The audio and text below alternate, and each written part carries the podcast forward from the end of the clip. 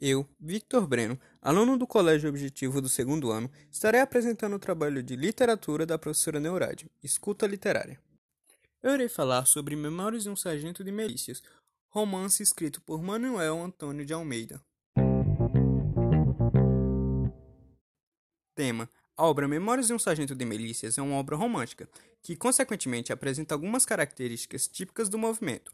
Obra é um romance urbano que desenvolveu temas ligados à vida social, à história. No entanto, apresenta os exageros sentimentais comuns à maioria das obras românticas.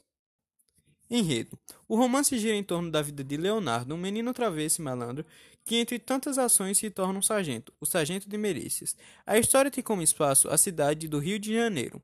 Mais adiante, o menino se apaixona por Luizinha, porém o envolvimento deles nesse momento dura pouco.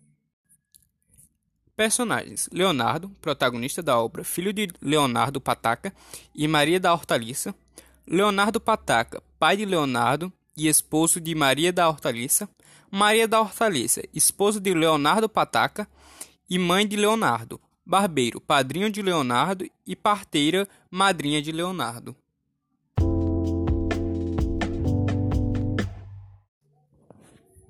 Crítica a narrativa de Memórias de um Sargento de Milícias, do estilo jornalístico e direto, foge do padrão romântico.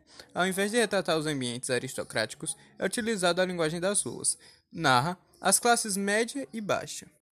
Resumo: Filho de uma pisadela e de um beliscão, referência à maneira como seus pais flertaram ao se conhecer no navio que os conduz de Portugal ao Brasil, Pequeno Leonardo é uma criança intratável, que parece prever as dificuldades que irá enfrentar, e não são poucas. Abandonado pela mãe, que foge para Portugal com o capitão de navio, é igualmente abandonado pelo pai, mas encontra no padrinho seu protetor. Esse é o dono de uma barbearia e tem guardado boa soma em dinheiro.